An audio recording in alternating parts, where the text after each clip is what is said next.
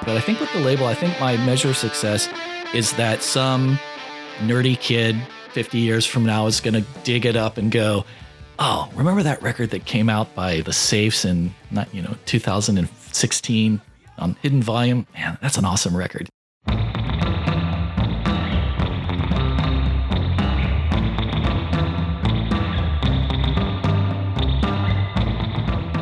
Hey, everybody, welcome back to Creative How, the podcast for curious creatives. Our next guest, Scott Sugiuchi, marries a deep love of music with extraordinary design talent, and he's made his own record label. Everybody, you're going to get some great insights, and also you're going to want to listen to music after this one. So enjoy.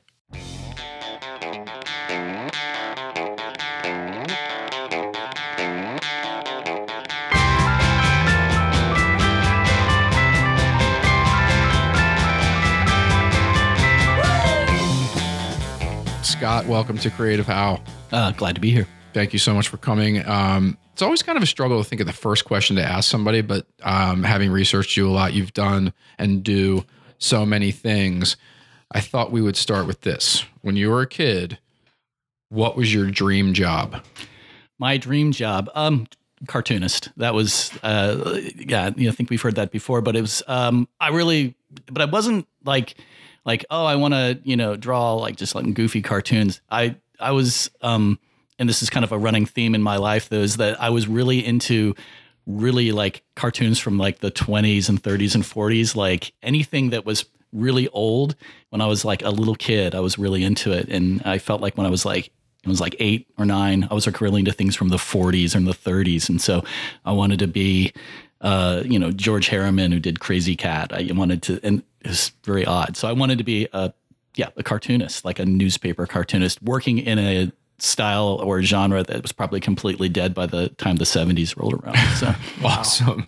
That sounds really uh it's it's very different than most kids, I would think. Um Yeah, yeah. I, I don't know. I, I felt like I was a lot I was always like kind of always liked things like in the past. So I always like when I was like eight, I like things from the 30s and 40s. And when I was a teenager, I like things from the 50s. And then when I was in my 20s, I like stuff from the 60s. So I'm thinking maybe you know, like another 30 years, I'll be now, I'll like things from 2019. So, um, how did you get exposure to that, those, that style of cartoon? Um, the library, like I, yeah. I just, I think it was just like, and my, my dad a little bit, like my mom and dad liked a lot of stuff. Um, you know, it was like when they were young and, um, my dad like would turn me on to things like Star Trek or old Flash Gordon movies or, um, things like that. Just not like you must watch this kind of thing, but it was like, um, it was just, oh, hey, this is on. This is pretty cool. You should check this out. And then I really started getting into it. And I got into like, I mean, really uber levels of nerdiness. Like, you know, I'm like 10 and I'm like the only kid who's into like 1940s movie serials featuring, I don't know, just really total loser stuff. But um, I was really into, I was really into that. And, and um, I was really into like the, like how they looked and just the kind of innocence and cheesiness of it was cool. Did, did that translate into toy collecting in any way? I only ask because there's certain things going on in my life. I'm not really. Um, not. I, I think I went through a phase. Like every designer has like a desk full of like toys and crap, and I went through a phase where I had a lot of like robots and little superhero figures and stuff like that. But I just, I think, um, I never really you know, I, I didn't continue with. It. I think I have so much other junk that I collect, like yeah. or you know, records and books and stuff like that. So it's it's there's only so much room. I, I'm I'm only recently struggling with the realization that all the things I collected aren't really worth that much at this point. Oh yeah, it's really disappointing. I always I, hope that, but you always hope that you kind of go like I you know I have like a go look through my stuff and I'm like oh well maybe this is this is going to be something on eBay and it's like I've had it, you know, for 30 years and it's like, ah, two dollars. This is right. this is my last two weeks. we've been kind of bringing stuff down from the attic and things that I'm like, oh yeah. oh yeah, this is gonna be good. And you go to eBay and it's like uber deflating. Yeah. You yeah. Know, wow. Yeah. Like, okay. Oh, this was you know, this is worthless. You people won't even talk to you if it, if it's after 1980. Yeah. This is an interesting thing. I, I, I said just before we started recording, I said we're gonna get off on okay. tangents. So I've been I have this theory because I have, I have kids and I feel like, you know, love my kids. They're amazing. But I don't think they have much of a, an appreciation for history and all actually literally how you just described yourself as a kid. And um, you know, I was asking my my daughter the other day, do people, you know, are there a group of people who like Nirvana right now, for example? Because Mhm. like when I was a kid, I started liking Led Zeppelin in high school Sure. you know, and they said no. And then I was thinking, my buddy, this is gonna be a long one. My buddy sent me a picture. His his son's grandmother sent him a badge from the Masters that was uh, signed by Tiger Woods. Right.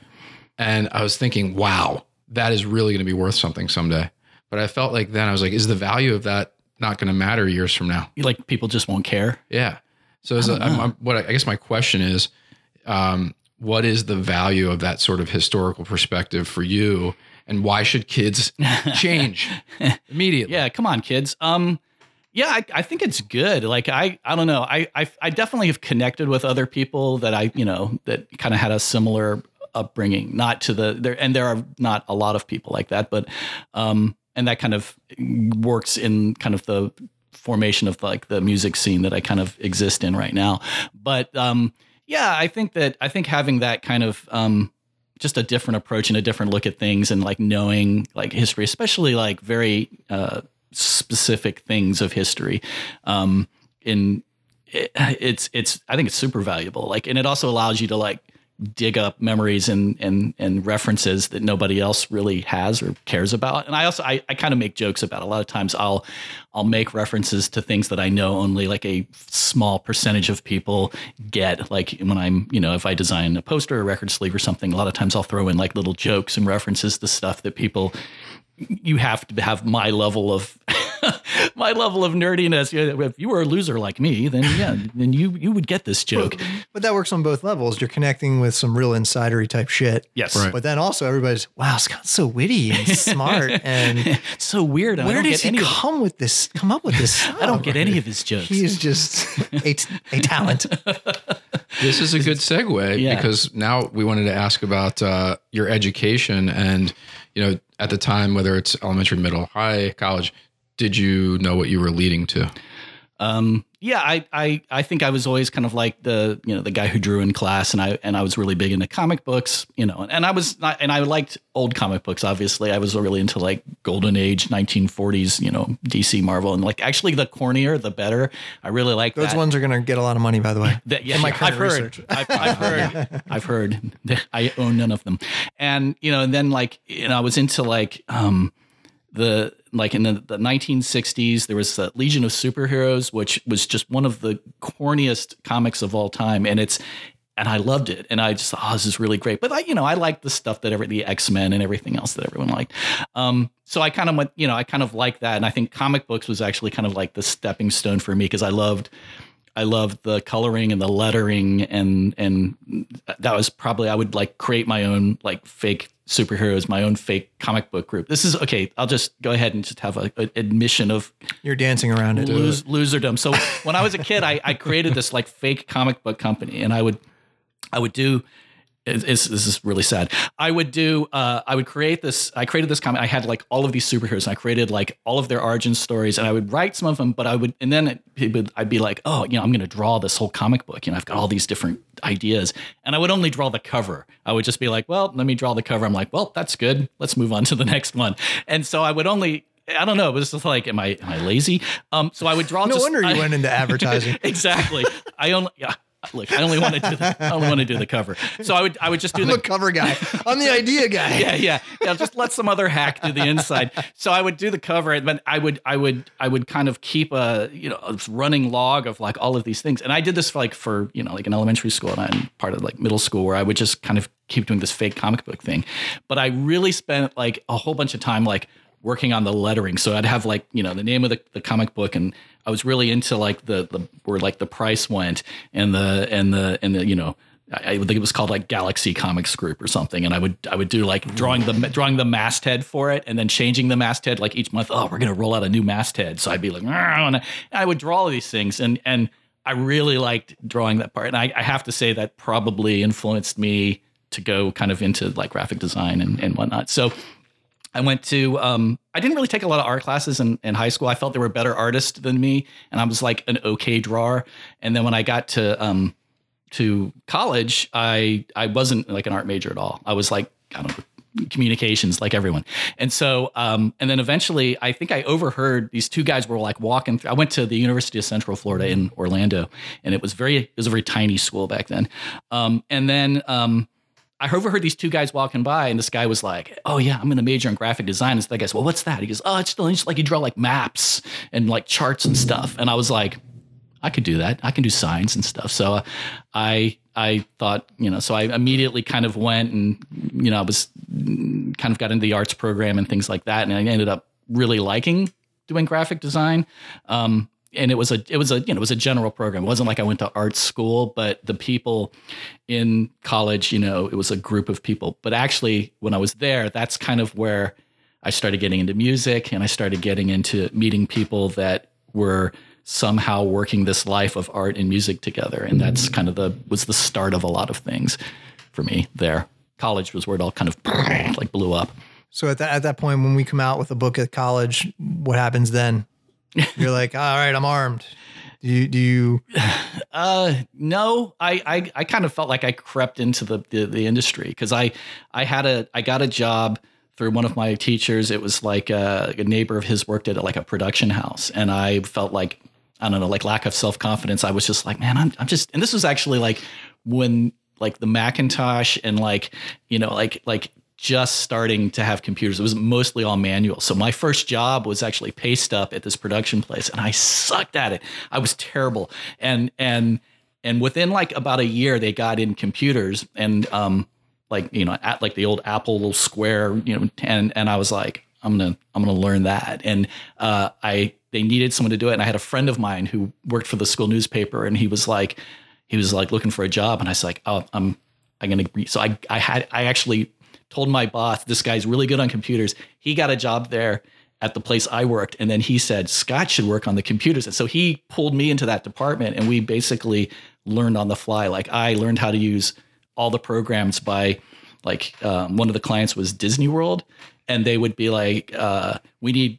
They, they they need to digitize you know a hand drawn Disney logo, and for like a lot of the properties and things, and they because these assets didn't exist at the time, this is in the '80s, and I redrew those in Illustrator, which I know for a fact that those a lot of the logos that I worked on were like in their files for like years, and it's pretty hilarious.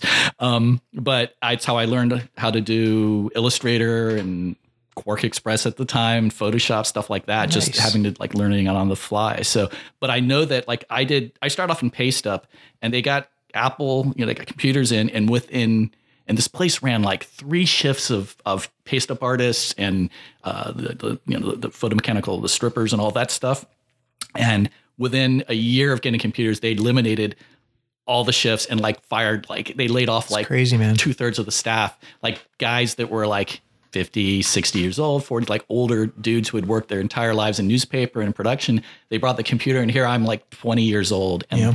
just, just like eliminated all their jobs, and, and which was sad, but at the same time, it's like, well, well I think it's a cautionary tale, right? I yeah. mean, that because that doesn't stop. Yeah. You know, I mean, I think you just need to keep going yep. and keep just don't be complacent and just sit there and like we're going to do this forever. Yeah, but their technology for those guys, the technology hadn't changed for decades. Yeah, and so right. you know it was like they were like, well, I'll just retire. yeah. Know? Well, it's good that you saw kind of the and you were able to kind of pivot there. Yeah, yeah. but it was good because I really sucked at paste up, so I was I was really happy. Was, you didn't really leave yeah, behind yeah. I was really good on the computer. Yeah, yeah, yeah. I wasn't. Yeah, I was yeah, cuts and spilling paste pots everywhere. I, I that was terrible. Um, yeah, so I just did that, and I and I kind of back and I worked at that job for a long time, uh, long, much longer than I should. This is actually after I got out of college, but in in kind of working at music. When I was in college, it's kind of when I started playing music.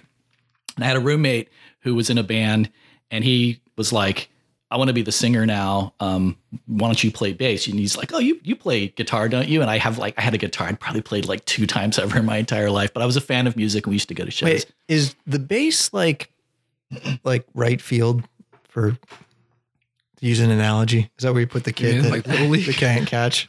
You know, as a bass player, I resent that. No, I, I it's the it is definitely the most maligned. It's like all right, that, like, was a saw. I was trying yeah. to push a button for sure, but, uh, but yeah, ba- ba- it is. It is. It's interesting. So I I yeah. So it was, and I was like, well, I can learn the bass. It's like, how hard can it be? And, and it, it is in its most basic form. It is not that hard to play. Any monkey can play the bass. Um, so I started playing bass and I started getting in bands. And then while I was in college and then I was at this job after I graduated, I started doing like flyers and posters for bands because I was suddenly thrust into this music scene. And this is in Orlando. So you can imagine people, you know, I think it's not one of those. It's it had you know, it's not just Disney World as people say. There was actually this very cool music scene um, that uh, of original people doing original music that was influenced by everything from punk to psychedelic to you know whatever's you know, at the time was probably a lot of indie rock like uh, you know REM or something like that. This is like mid '80s, uh, mid to later '80s, and um, so I started doing posters for my own bands, and then people saw, oh, hey, you're pretty good. Can you do a flyer for my band? Hmm. And then I started doing. So the job that I had was a production place. So I was during the, you know, I, I worked. They actually had a second shift, so my shift was like 3 p.m. to like midnight. So everyone in the day shift, all the bosses would go home at six o'clock, and I'd get all, I'd rush, I'd get all my work done. I'd be done at six o'clock, and then so I would have like, and they they were open like super late, so I would actually stay I would actually stay late and I would work till like wait till like three in the morning and I would work on my own stuff. So nice. I would work on music posters and they had all the gear there. So it was like I could do everything. Yeah, because at that point, huh, you, right. you don't really have a home computer. oh, not at doing all. Doing it, it's just a little cost prohibitive a, at that yeah, that sure. time. Well, they had a situation. Yeah. They had a Xerox machine too. So oh yeah, well yeah, that, that's, that's crazy. Do you make flyers on anything else? Uh, yeah, yeah, exactly. So I would, I would, I would, you know, I would create these flyers. You know, this is half of their like, you know, some hand done, some computer like hybrids, and then I would just run them off, you know, and right. you know, and and and that was a, it was such a great training ground. Were you, so. were you charging any any of those bands? No, no, I, I, I knew the answer. to yeah, that. Yeah, come on, it's, it's music.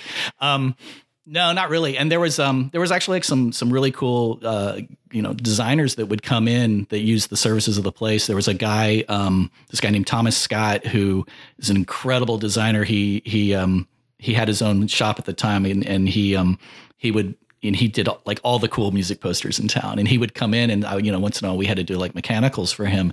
And you know so he you know he just legendary stuff and he was such a huge influence you know? And he, i'd just be like i want to be like that guy when i get older. And he's like two years older than me. But at the time it just seemed like he was just like he's a professional. Right. So so uh eh, that guy was huge like huge you know? And and i you know i really took a you know down the rabbit hole of music though. Like I was I was playing in bands, I was creating as, you know, posters and music stuff and and meeting people who were into that same thing and then finding that there were people into specific music scenes especially that's when I kind of started getting into the garage rock which and meeting and knowing finding out that wow people in garage rock are they're really myopically nerdy about their music and I was like I like this I like I like I like the the people that are in this scene. So that's kind of when I got into that whole thing. Nice. So at this point, at this point, you're doing a lot of production work and designing. So do you feel like you're developing your own aesthetic at this point, or are you trying to really go very very different from project to project or band to band or whatever um, the case may be? Yeah. It. Yeah. No. I think I think I I there were things I really liked, and I have to think back like it, I ping ponged to styles, you know, when you're young. So there were some things. I think this is like, you know, in the early, late '80s, maybe early '90s. So what's big at the time? Emigre, uh, David Carson starts getting bigger, things like that. So that kind of that kind of look is there, and that was actually really cool because I think when I was in college, I, I graphic design to me was like, oh, we have to design this, you know, coaster, and we have to design this ad, and we have to do these, and, and it was very kind of it was never really taught as anything cool. Like you had to and when I got out of college, I felt like, okay, I, you know, I'm doing these rock posters, which is cool, but it's like rock posters and, you know, and I don't know. It just, it seemed like it was completely separate from graphic design. And then when I started seeing things like David Carson and Emigre and things, and I was like, oh, wait, graphic design is really cool. Like there's, there's cool people that do it and there's cool stuff that people are doing and they're doing, you really niche things that are, are, are you know, to me, I find interesting.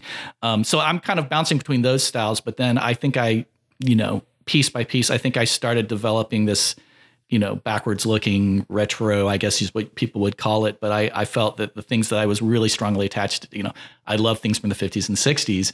And that was like, became kind of an aesthetic for me where like I just repeatedly kind of came back. You know, when I would I would see, uh, you know, graphics that the you know the B 52s had, and they you know they were so steeped in the whole 1950s you know kind of kitsch uh, type thing, and I was immediately attracted to that stuff like that. I think everybody, every designer goes through a David Carson phase. well, it was a seminal moment. He gave Sure. he gave everybody license, like you said, and and made people think, really challenged them to view the communications and what was possible, and Right. really deconstruct it with still some meaning. Oh yeah. Uh, and when we talked to Dave Plunkett about that and everything, you know, yeah, he, and he was having fun, and you know, I remember I picked up a copy of Beach Culture, which I still have a Yeah. copy. Um, I picked up at like a 7-Eleven, and I was like, "What is this?" And you know, and he's, and it was yeah, it was design as art, and it was, and it was just break, it broke all the rules, and it was really fun, and it made things interesting, and I think that was when you could start to go, "Oh, I told someone I'm a graphic designer," and people are like, "Oh, cool." You know? Yeah. that's, I, I will say cool. David Carson is a fan of the podcast. that's nice. That's yeah, nice. we we gave him a shout out and he reposted Oh, very and nice. did all this. so He- he's a titan. Yeah, he's. I mean, and I think he's still. You know, I feel like he still resonates. Like the thing, Oh, yeah. he went through a period where I think people were kind of like really had gotten tired of it, and then now I feel like it's really making a. I don't know. I feel like it's making a comeback. Like you know, like '80s aesthetic, like mainstream '80s design has kind of made a comeback. All those Sure. like blips and geometric shapes, and then I feel like the '90s obviously are making a comeback. His collage work and everything like I mean, that. come yeah. on, it's yeah. it's just a matter of time. Then I'll be able to sell those issues of Ray Gun and that one issue of Beach Culture I have, and I will make money. No, I don't know. I'm probably just going to keep them. well, let us know if you want to put us put in touch with him. Right. right. You can get an autograph or something. He's awesome. What's interesting, you mentioned Raygun, that being a music publication. Mm-hmm. And so we're, we have these two big themes in your life design Mm-hmm. and music culture. Flash forward to now, you're kind of finding a way to marry those. Talk a little bit about that. What's going on? Oh well, yeah. Um, I I have I think I've always you know I don't know I've always kind of worked in two buckets basically the music and the and the art or we'll just say design, and the, I've always felt those were parallel tracks though, but but like but so, you know they always cross over, and I always felt like as I was I've I've always been kind of building equity in both of those areas, and um, anytime that they can cross over, that's kind of the the sweet spot of like everything I like all mixed into one. So yeah, like yeah, like uh, the fact that you know the things I was like super into when I was you know in you know in my 20s or whatever and and getting into the music scene um I always felt that there was like that that whole uh you know you you could really get into art and design and then somehow it, it could live in the same universe as music and vice versa. And I find that I've met a lot of people that kind of you know like that sort of you know really into both of those things. And i'm also like you know i connect a lot with people that are you know equally uh, adept at both or really into it. Anytime I- that i would see uh, a- a musician that i really liked and then find out that they were doing art and like really cool art and then i'd be like oh man that's amazing. And then if they're doing design that's like even more like whoa. You know that's that's the sweet spot for me. So i, I always i always like that. And and you know you think about you know nowadays like someone like you know and, and he has his detractors but i i dig what he does. Jack white with third man records it's like he's got this incredible aesthetic. He's a musician but he's like he really pours a lot into branding and visual and the looks and everything. And i'm like you know it's just like that's super cool that he does all these little things that just kind of make you know that make his uh brand you know bounce all over the place. But he, he has married music and and art together into a really great brand. So You're right. That that guy, I, his energy is something to be admired. I will say those little uh, booths. yeah I, I, I struggle with those. I can't. the- I know it's very nostalgic, but they're the recordings in that booth. Oh, are they're a little, uh, virtually unlistenable. but but no, I respect the guy a lot. I think Yeah. the, the the the energy again, all the different things he has his hands in, all the different bands, all the just he's yeah. just a touchstone. Yeah, no, of- I, and I and I, I admire that. And there's a lot of um, record labels and artists that kind of have that same kind of interest that I do. Like the the the, the output might be different, like the mu- kind of music they do, but the um, influences and how they work with music and art together has always been interesting to me. Like uh, there's a British label called Ghost Box, which does this very kind of uh, if, and the music's kind of like it sounds like soundtracks from the early from the late 60s and the early 70s like synthesizer music and they and they mix it in with like you know voices and like really kind of disconnected things. But the guy who runs it is like an amazing designer, and like all of their hmm. packaging is so on point, and so their their brand is so on point. Of like, even though the music is not garage rock or it's not you know punk rock or something like that but the the the kind of music that and the and the the aesthetic from the music and the artwork is just and they make these little films and the website and everything it's just it's so perfect and i'm like man that's just i love the fact that the guy does both you know? Somewhat of a tangent though. You just mentioned packaging, and that's that's going away.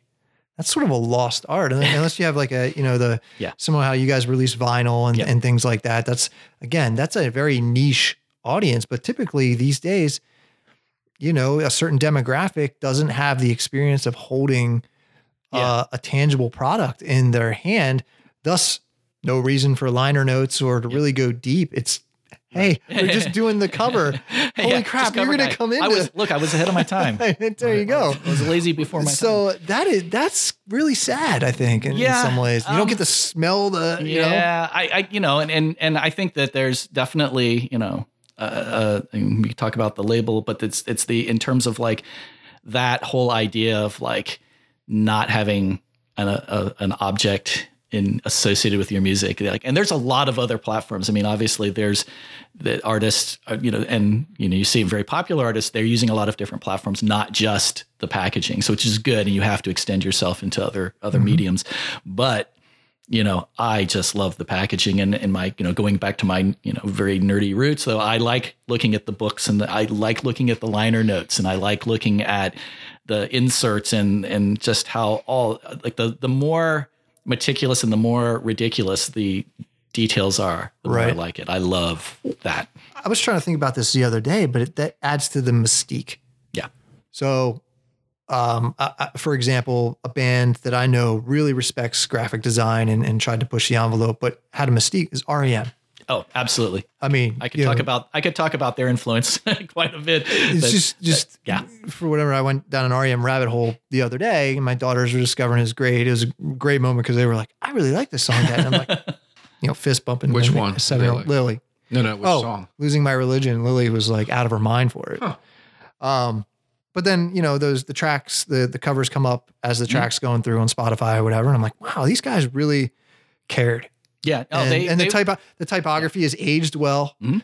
and it it could They were, have uh, been yet they- released yesterday. I felt they were they were a pretty big influence. I felt they were like a gateway because like I started listening to them when I was in college, like a lot of people of my age and demographic, and um, Uh, they Well, hang on, hang on. Hang yeah, on. they- look, well- look, well, they don't ju- fall on the sword for that, buddy. Look, there's, you know, I mean, I think I would- they are timeless. Well, yes, but I but I they, they are but I think that the kind of the, I think my story is not unique, but I feel that they were like a turnkey band for me where like I heard them they were like the first band that's like had some popularity where you looked at them and you were like they weren't like particularly good looking or they weren't particularly like cool in like a traditional way. They weren't like they weren't like, you know, growing up you had Led Zeppelin and the Who and these, you know, they were just like, you know, you know, Robert Plant, they're like guys that look good with their shirts off. And you were like REM, you were like, nobody's taking their shirt off in this band. Yeah. And so at least Michael Stipe didn't until later. But it was like, but it was like, it was like one of those things where they were like nerdy looking dudes. And then they were like, this is what we're into. We're into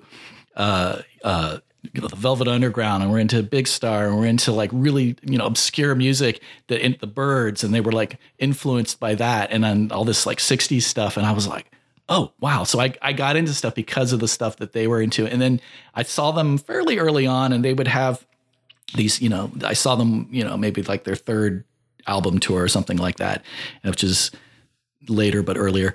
And they had these films that they would show in the background that were like completely not associated with whatever was going on stage. And i was like that is the coolest thing. But they were like artsy and they had the graphics like you said the graphics in there and their packaging and everything and their t-shirts and everything had this aesthetic to it and they really did care. And i and i also felt that that's another thing where i was immediately piqued by the the whole package. Like it's not just the and you know i love the music and i love the the you know just the songs and everything were great and but just everything about them and their personalities you know it's like the fact that mike mills and, and peter buck wore ffa jackets which was like such a statement you know and it was like you know and they and they just they played rickenbackers and they just didn't care. And it's like and they created music that was so different. And they and they championed local like they were like, oh, we love Guadalcanal Diary, we love Pylon. These are bands that they played with at you know the 40 Watt Club and smaller places. They just did not care. They're like,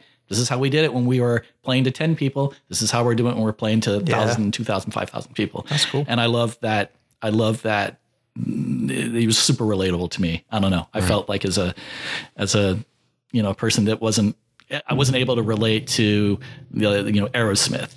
Well, you know, it's interesting. You were talking about the the whole experience, the music, the design, etc.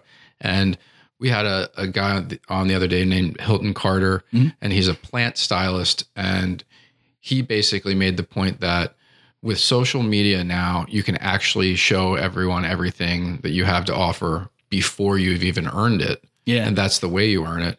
And um, I've always I've a kept thinking um, something like Sean just said, which is like I think really seeing liner notes and albums and CDs, the CDs themselves Mm-hmm. is like it's really I feel sad for people who can't see that anymore. But on the other hand, today's bands, today's acts can do anything they want on Instagram, and you do that too. You know, Right. you put Sure. artwork.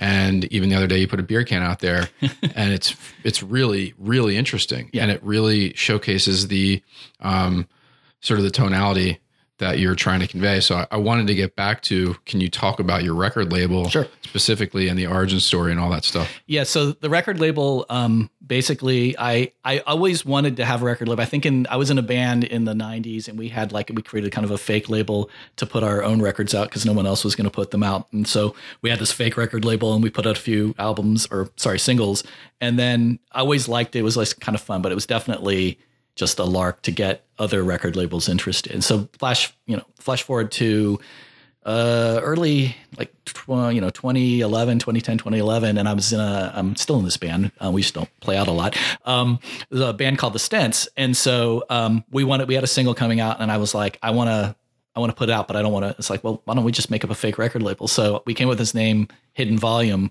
Um and um put that on there and that was hidden volume 001 hv 001 that was the first release. It was the stents uh two song single. And um and then we put another single out under that and i was like oh this is kind of cool. And then that was like 2012 and then i had this idea. I wanted to do the record label but i didn't really i don't know there wasn't anything kind of behind it. And then i started really like as the stents were playing more we started i started meeting a lot of bands and and realizing there was a lot of really cool music out there that people just don't know about and stuff that I really like that's just not getting enough attention. Um, and so I started thinking about bands that I would want to put out and I had some resources and I'm like, you know what, I'm to I'm gonna start a record label and just start putting out just small things, just singles, but I want to put out something that has a lot of packaging and has really brings back that idea of of tangible objects. Like I want people to not only love the music, but I want them to love the the object itself and like be able to go, oh, I got this cool record by this band, and I'm going to put it on my shelf. And then if I put out, if I can, you know, a T-shirt or a sticker or something like, they're like, this also fits into that.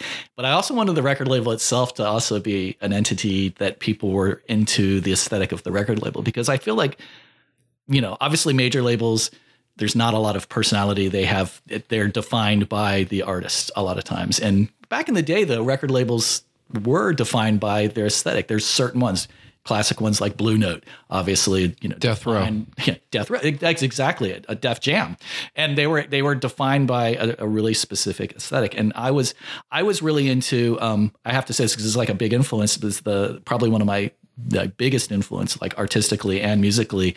Uh, in the '90s, there was a record label uh, out of Bellingham, Washington, called Estrus Records, and uh, it was garage rock, garage punk. It was like '60s influence, but they had this sense of humor, and they were like completely lived in this world of like, like horror and science fiction and punk rock and '60s and hot rods and dragsters, and the the guy who ran it was a guy named Dave Crider, and his main designer was uh, none other than Art Chantry, who is like huge. He's easily my biggest influence, obviously, if you see my work. Um, and he created like just literally hundreds, and they would they had some everything about that label was everything I wanted to do ever. And so that was a huge influence on me. And I was like, and you know, the label existed mostly, it was huge in the nineties and then it kind of it, you know, they kind of they kind of lost momentum. And I think they, you know, went their different ways, and and there needs to be a label like that. There needs to be something that that people would buy the record because they liked the artwork and they liked the fact that it came with a sticker or it came with a, a tongue depressor or it came with a vomit bag. Like there was just like they and you know x-ray glasses. Like he these, they did so many cool things and I was like that just doesn't exist anymore. It's like who doesn't who does that? So I wanted to do that and also shine some emphasis on some bands that and I and there was um there was a few bands like the first few releases I did a, was a band from Richmond called the Archaics and I had heard about them you know someone mentioned on social media. I went to Bandcamp and they had a bunch of recordings that they had kind of stuck up there for free download and it was like the coolest stuff ever. It was just primitive.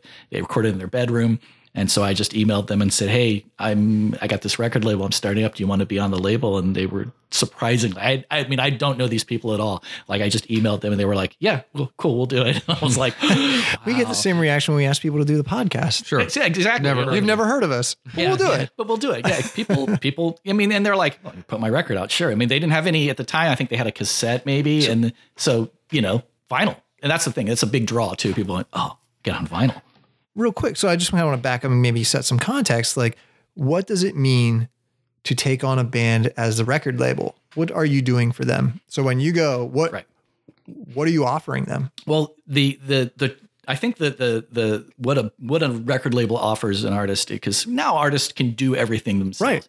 Um, what a record label should do is be able to handle all the the non musical things that an artist needs to do, and that's that's everything from you know producing the record, getting the record out, you know the packaging, promoting it, getting distribution, getting press, getting all of these things, making sure it's getting into the hands of the people, and then obviously if you have more time and money, it's you know tours and and and and more recording and developing their careers and stuff like that. Obviously, I'm a small label. I'm only one guy, um, but um, they and and and I think on certain levels, it's also handling things like publishing and revenue and and uh, um, um, all the little bits and pieces of money that you can get from because you know like selling records in and of itself is just it's not a money making proposition. I mean, it's just expensive, very expensive to put out vinyl. Um, and you make your money through all, it, most people make money now, at least on a small, small level artist. We're not talking, you know, Beyonce, but like small level artists, they make it on merchandise, playing shows. They make, and they make it on small revenues of streaming that you get your, you know, couple of pennies for per stream, um, Spotify and, and selling stuff on Bandcamp. And just there's, there's a million tiny revenue streams now. And part of the labels, you know, the label can do for people is to handle that part of it. I don't necessarily do all of that. I do some. I mean, obviously, I work on streaming and things like that. Um, if this was like 100% of my job, that's, you know, that's what a label would do. So Um, can, can I ask a question? And just on that note, um, are you uh, outlaying money? And you don't have to answer this not. I, I just want to. I mean, be very candid. I mean, well, I'm, I'm saying like when you come to the band, like a band like that that's out of the, the bedroom. Like, are you saying I will front this amount of money to produce the vinyl, yeah. to do the liner notes, to print it, to do all Mm-hmm. these things, and then it's sort of a payback system? Yeah, or- well, usually, usually on especially with singles, um, usually I give them a, a gratis percentage of like I'm like, take you, you've got this many uh, of the you know the, the run, and these aren't like huge runs of records. So these are this is like going back to like this whole like idea of you know limited edition, small run, niche kind of things. Um, you know, I, I come from that that background of that like very you know, it's a small audience, you know, 200 garage rock fans can't be wrong. But like the, the, and, and, you know, and like, I love, I love, um, I was really big and still am into like zine culture. Like, you know, people that are like, I made 25 copies of this cool art zine. And I'm like, oh, it's awesome. I got to find this thing. You know, I would, when I was in, you know, the 80s, I would drive, you know, I would go to New York. This is from Florida. I go to New York to this store that sold only zines, you know, and buy a box of stuff where I mail order stuff and get like one copy of a, um, a mod zine that covered the San Diego mod zine from 1987. That's just like completely weird niche thing that there's probably like they probably put out like you know 50 issues or 50 copies, not even issues.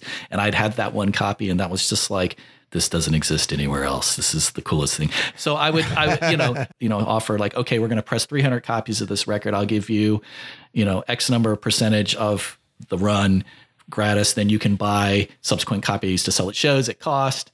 Um, and then like with streaming, it's like, you know, after, and most of the stuff is like after expenses, then you will share in the revenues. And it's like, you know, you always keep your fingers crossed that like something hits and it takes off and everybody can share and, you know, and then the, the joys of revenue. But you know that just doesn't happen a lot um, but i you know and i there are certain aspects of it that i i don't bother with i'm really more interested obviously i'm really more interested in the product and i'm i just dealing with all the the publishing and the and stuff which i should because it's a source of revenue and I'd, I'd rather sell the vinyl and just be like really happy Right. that people have product out. I don't know. It's cool. It's cool to have and, you know, and, you know, I feel like that's it's it's smart, but it's also really admirable because you're it's it's about experience. Mhm. I think for the people who are getting what you and the bands make, it seems like that's Oh. what it's about. yeah they I, I feel like they're really people are really happy with with when they get the products too so you know i i always but i always tell people so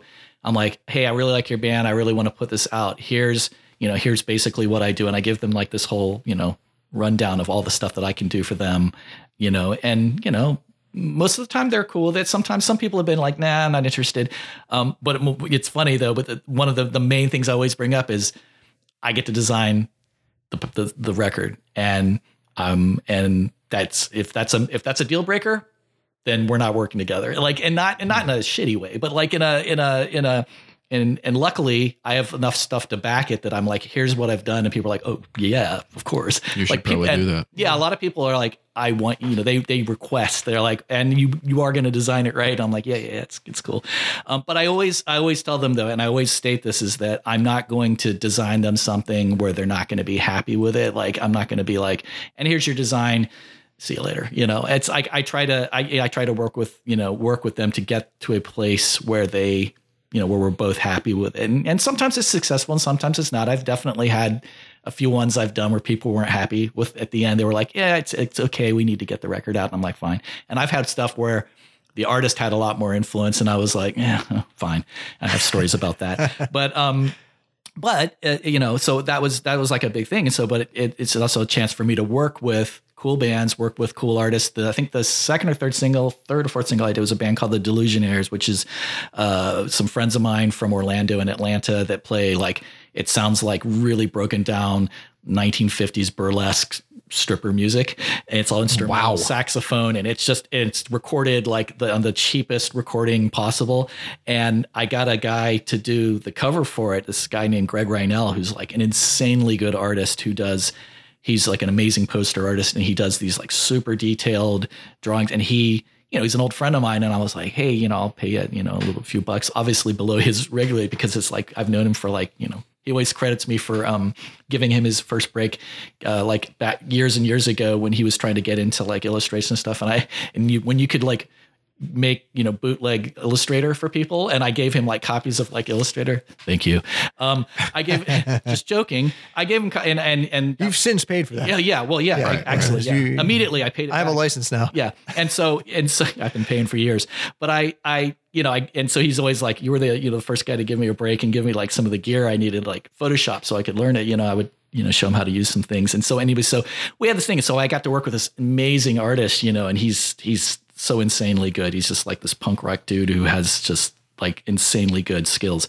Um so he did the cover for that and then i got to just you know do this cool design that was like completely uh, you know combined from old you know burlesque ads from the 50s and it was great. It was a really fun product. We, and we made um coasters because like you know their their shows are always like drunken brawls so i made coasters with the band name on them and which is appropriate.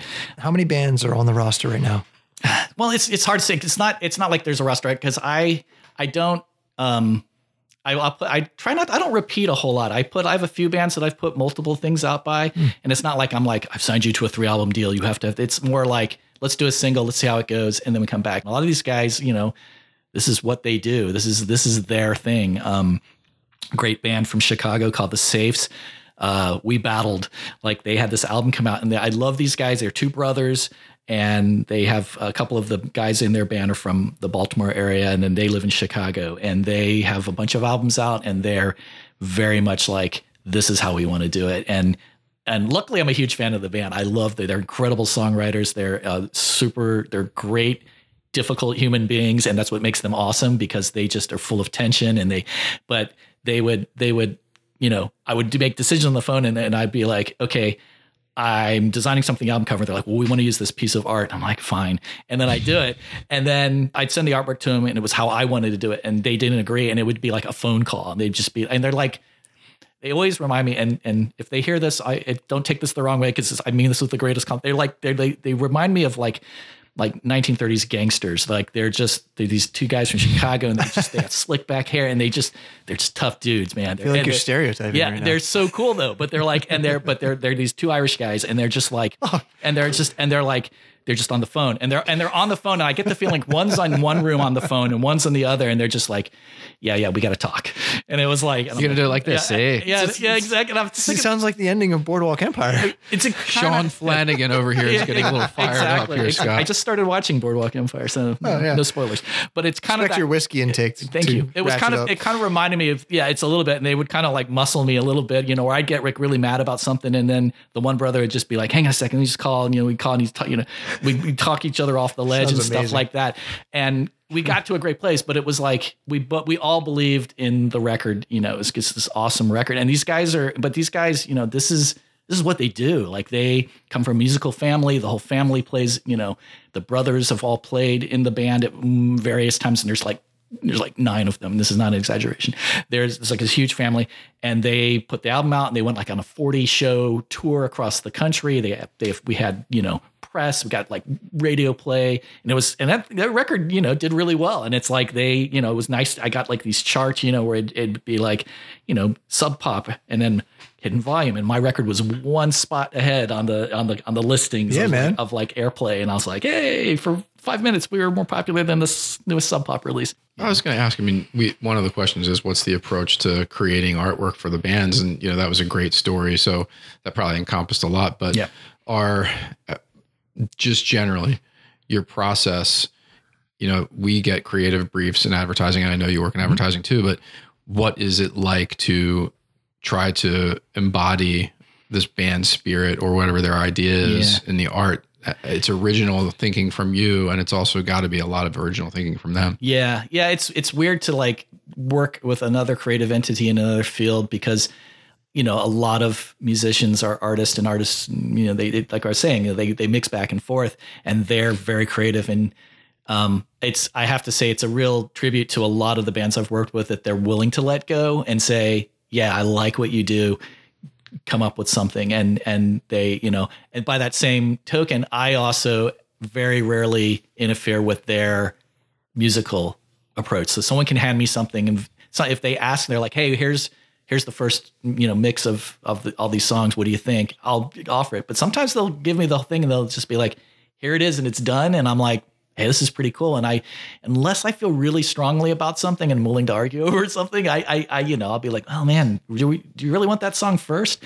You know, and, and I'm, I'm, I think I've gotten pickier as I've gone on with it, but a lot of times I trust their instincts. I mean, this is what they do, and it's like if you know, there was this uh, band I put out the uh, from Philly called the Improbables, and their drummer uh, Jeremy, he's a real hands-on guy, and uh, he's going to laugh when he hears this. Um, but he, you know, he was like, "This is the order that we wanted in," and he was really specific. I'm like, "Well, how about this order?" And you know, I, I, I, you know, I sent out my suggestion, which of course was not considered at all. No, they they were like, "No, no, no, no, this is what we want." And I was like, "All right, fine," you know, and and and and uh, they know, but they do know better, and it's a great record, and they were right, and so um, I've had you know, and I, I, I think I know the bands that I pick. I listen to them. I'm fans of the bands.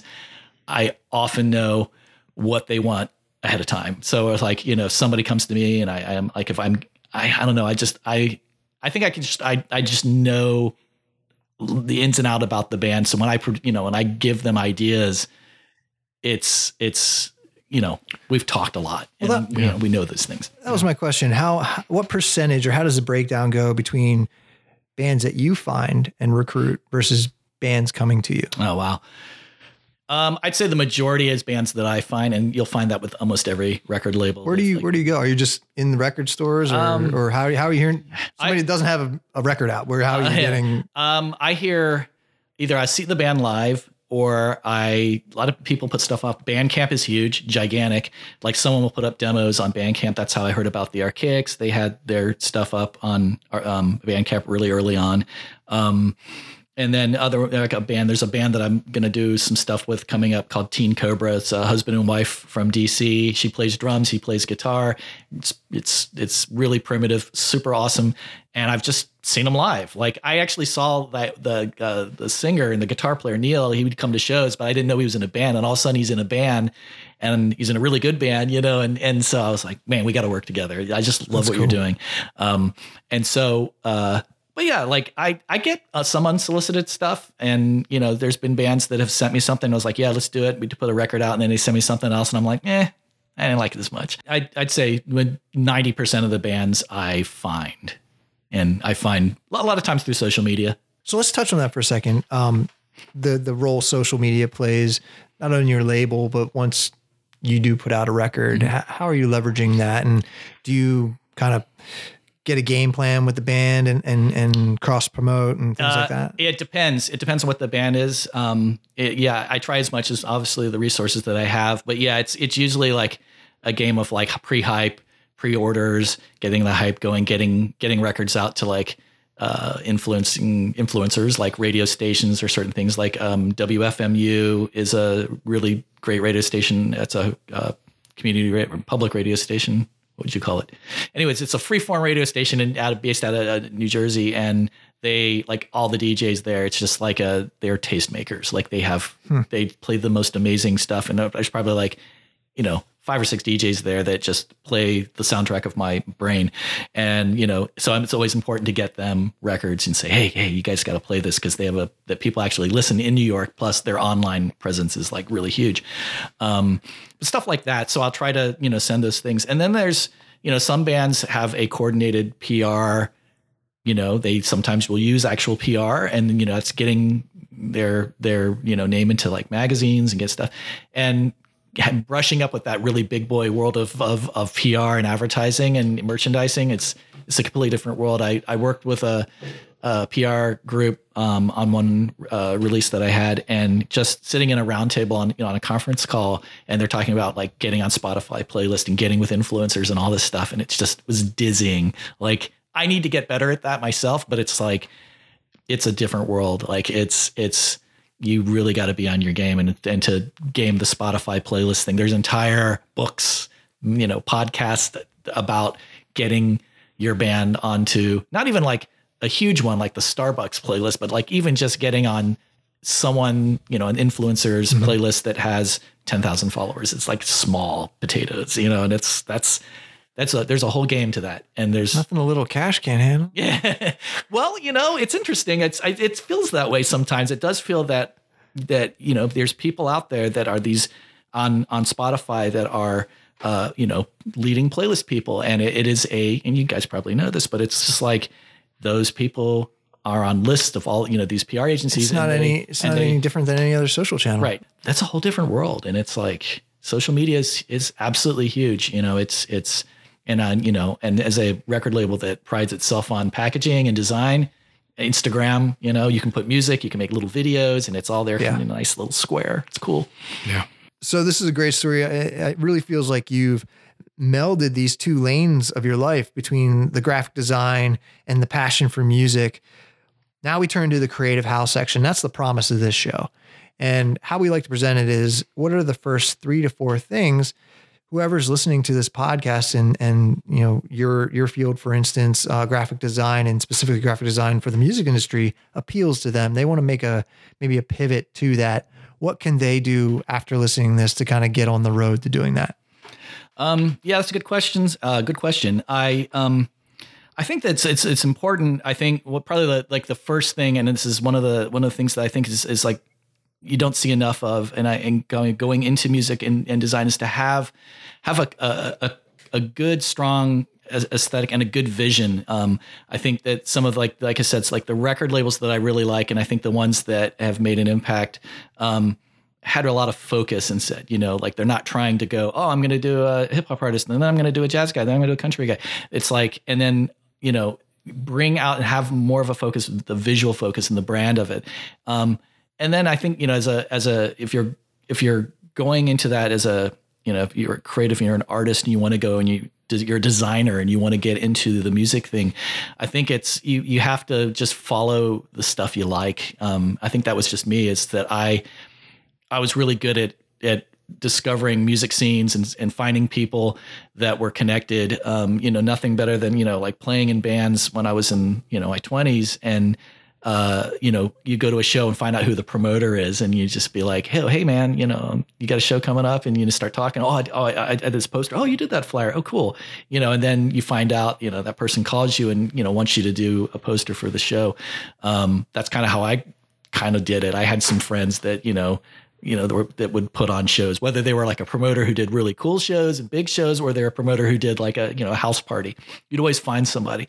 And then you start getting out there. And then I would just, you know, it's a, as a creative how it's like, it's just finding those people that can, that can give you an opportunity and just seeing an opportunity and, and taking it. Um, um, find those people. If you know a band, if you're, you know, if you're in a band, you know, so not everybody can start a record label. Not everyone can, you know, start a band um, I think you probably could if you really wanted to.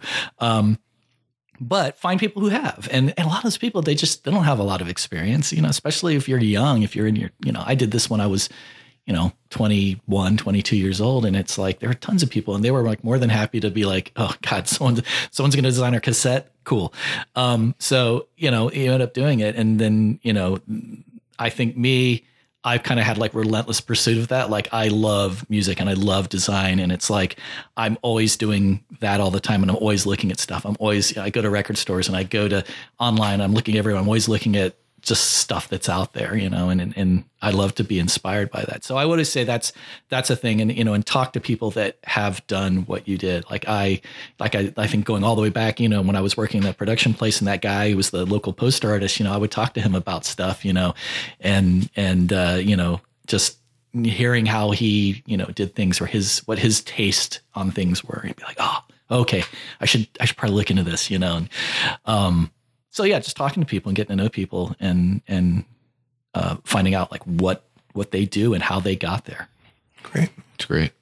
Um, so Scott, that what do you think is uh, next for you, and how do you define success for the record label and, and beyond? It doesn't just have to be that. You know? um, well, I you know I think over like the I think over the like the last year I've been like focusing a lot more on my my personal design, like not necessarily the, the record label is like really for like it was pretty all encompassing because it was definitely went from like hobby to second full time job. And sometimes it, it, does get to be a lot. Like just like last weekend, I had a couple of singles that came out and I had all these pre orders. And so I spent like the weekend like boxing them up. And, and, you know, the certain control freakness of myself is that um, I have had help with people like with shipping and things like that over the years.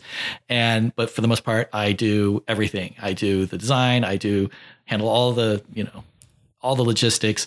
I package up the records. I tape them. I take them to the post office, the whole nine yards. And it's like, it's a lot of work. So over the last year, I kind of ratcheted it down because I was, I was probably going to clip a while, like a release every month and, and also doing shows. I did like two festivals over for a couple of years, like two day 15, 16 band festivals. Um, I'm still doing, uh, putting together the Hampden Fest stage this year. I'm doing one again this year. Um, so I got a lot going on, and and so I, I've kind of had to ratchet a little bit of that down. But at the same time, I think on most people's scale, it's like I still have like four more records I'm putting out this year, um, and then I I think though though ultimately what I want to do is I kind of want to I, in, in, slowing down the production a little bit, I want to spend more time with each release and you know really work the the the look and feel and the promotion of it a little bit more. And then I and I think next year I'm I have this idea. I'll just go ahead and spring it because I have this idea that I've been working on. Thinking, I usually takes you know a couple of years of gestating this idea. I want to do over the years. I've done these little little kind of self promotional zines for the record label, which has interviews with bands and then includes like a flexi disc. And uh, I get a lot of different writers and artists together to kind of do it. And I want to do like a bigger version of that um, for 2020, where um, I want to get writers and artists and kind of make it more of an artifact. And maybe it comes with a 12 inch or a 10 inch record. Um, maybe it's box set of some sort. I think it's going to be my project for next year. And that might be the only thing I release next year. But, you know, if I do a record, it'd probably be a comp of several bands. So I would get to put out several things, but just in one shot. So that's the big idea for 2020.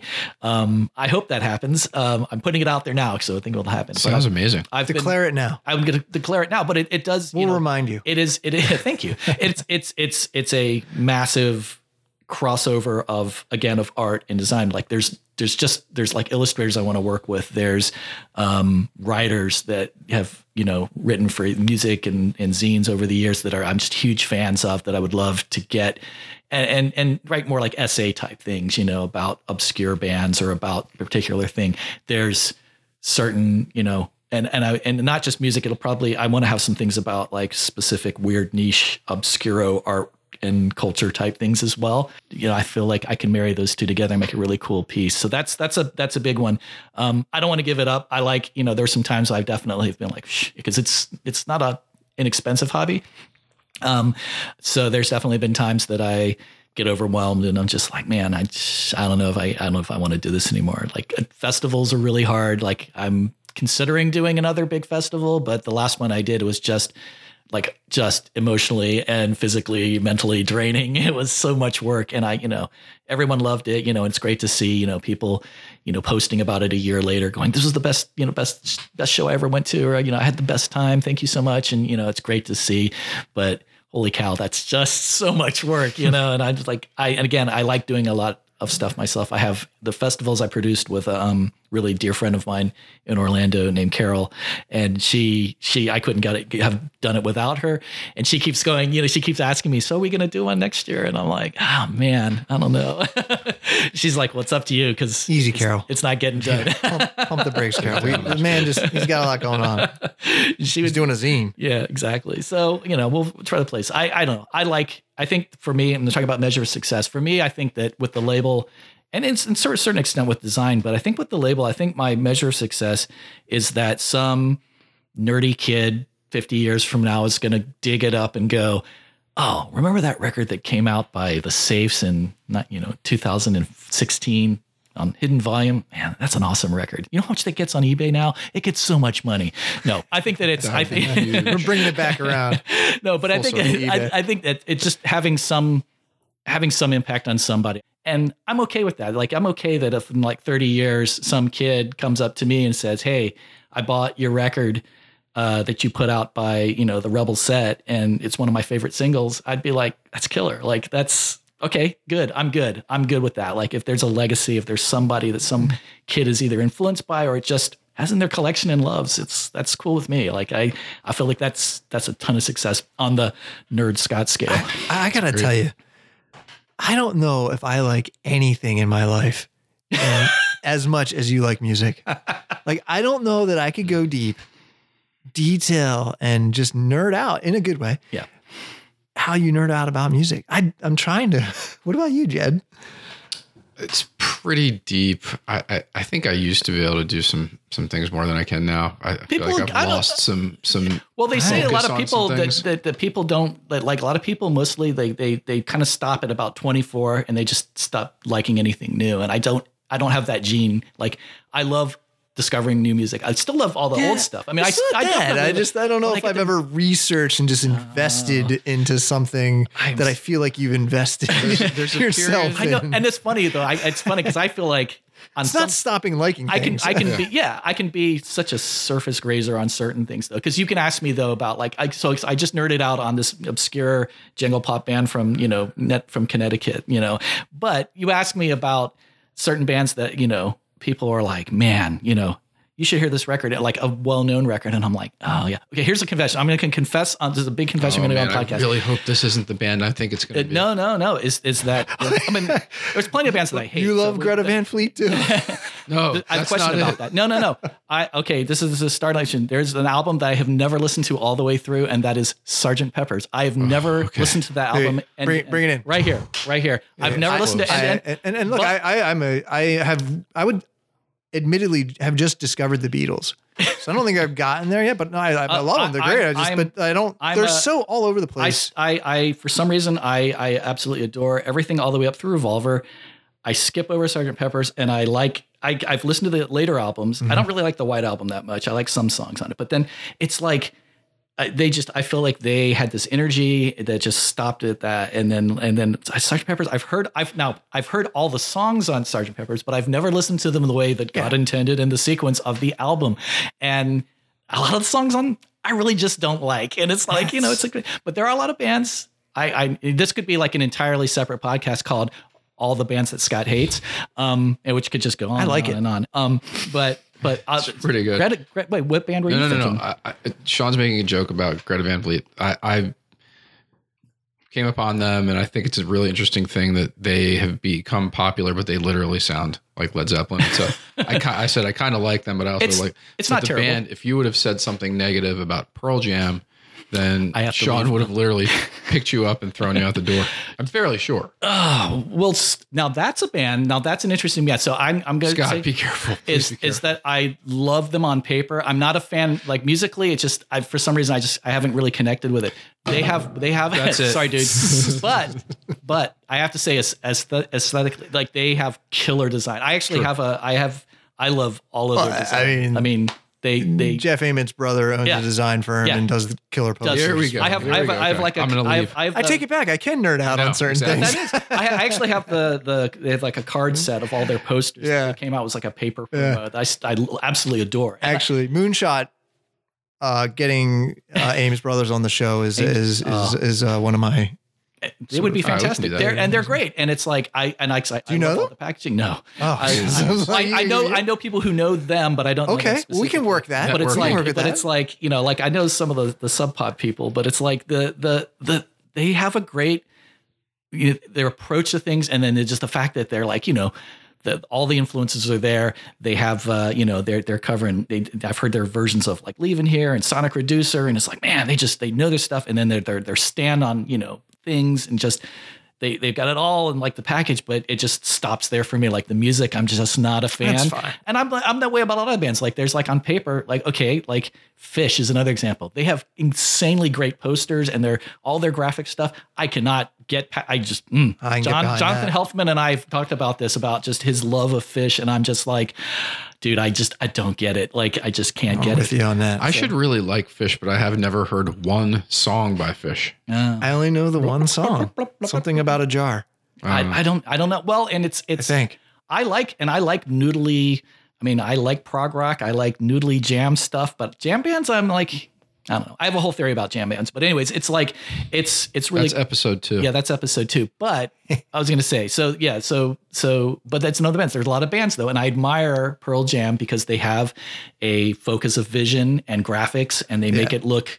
And they, they they got it all together, and and you know, for what it's worth, I'm not saying they suck or anything. It's just they're it's just that Well, their I- music is not to my taste. I didn't want to be so Homer earlier in the episode when I, I could have went one or two ways. I picked REM instead of Pearl Jam. Yeah, this this this conversation. I think I could've went with the right one. early. I mean, that's that's like a that's a debate that And a lot of- people have for Sure. decades to come. Oh yeah, and a lot of people, you know, can they hate REM as well. It's like, you know, and I, one thing is, I feel like it's very easy to really like them both. That's that's the camp I'm. Yeah, that I don't Yeah, have yeah. fun. Yeah, I don't have a problem. that's a really nice way to really way to do it. Yeah. And I, for the record, Greta Van Fleet's not terrible. It's just, you know, it's just It's a weird phenomenon. it's a strange phenomenon. Really is. It's it's a weird, like, It's it's, again, you go back to like those guys are pretty damn smart right? right. Because they're laughing all the way to the bank. Exactly, exactly. They're not in it for the money, Sean. Scott, thank you so much, man. Uh, this was this was amazingly insightful and very tangential. Liked it. Yes. Uh, like so tangents. so uh, you're gonna get a lot of info. You're gonna you- you're just gonna I think really want to go listen to, to some music after this. Absolutely. I guarantee it. I will nerd out. and yeah, and and maybe we're gonna work some some way that you can access that via Creative How.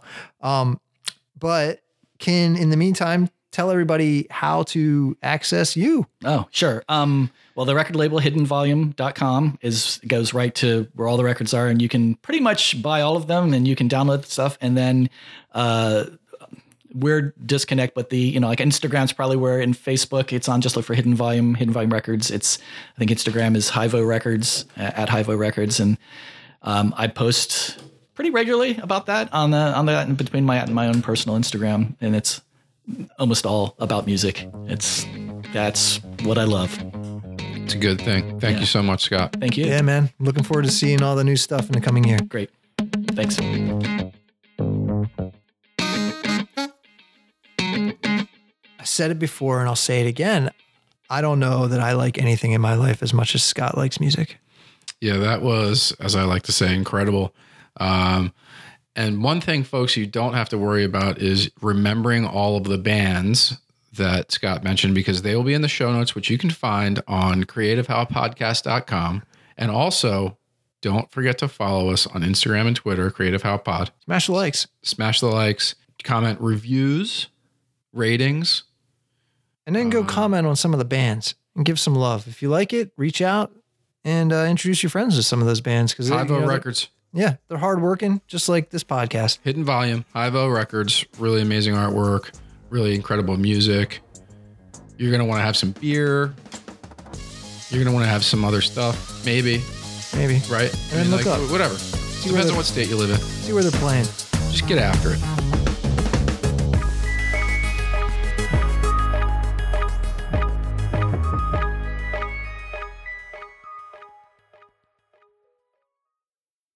Hey, Jed, did you hear our kick ass intro music? Shockingly, that's out of our technical wheelhouse here at Creative How. That type of sick sound design is a White Noise Lab original.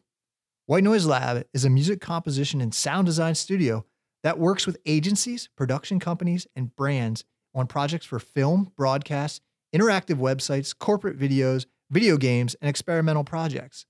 The chances that that movie trailer you just saw on, you know, YouTube that's probably a White Noise Lab original more often than not. So, whether you're looking to fulfill your sound design needs or simply need someone to collaborate with on an experimental project or maybe an experimental podcast, check out whitenoiselab.com. That's whitenoiselab.com.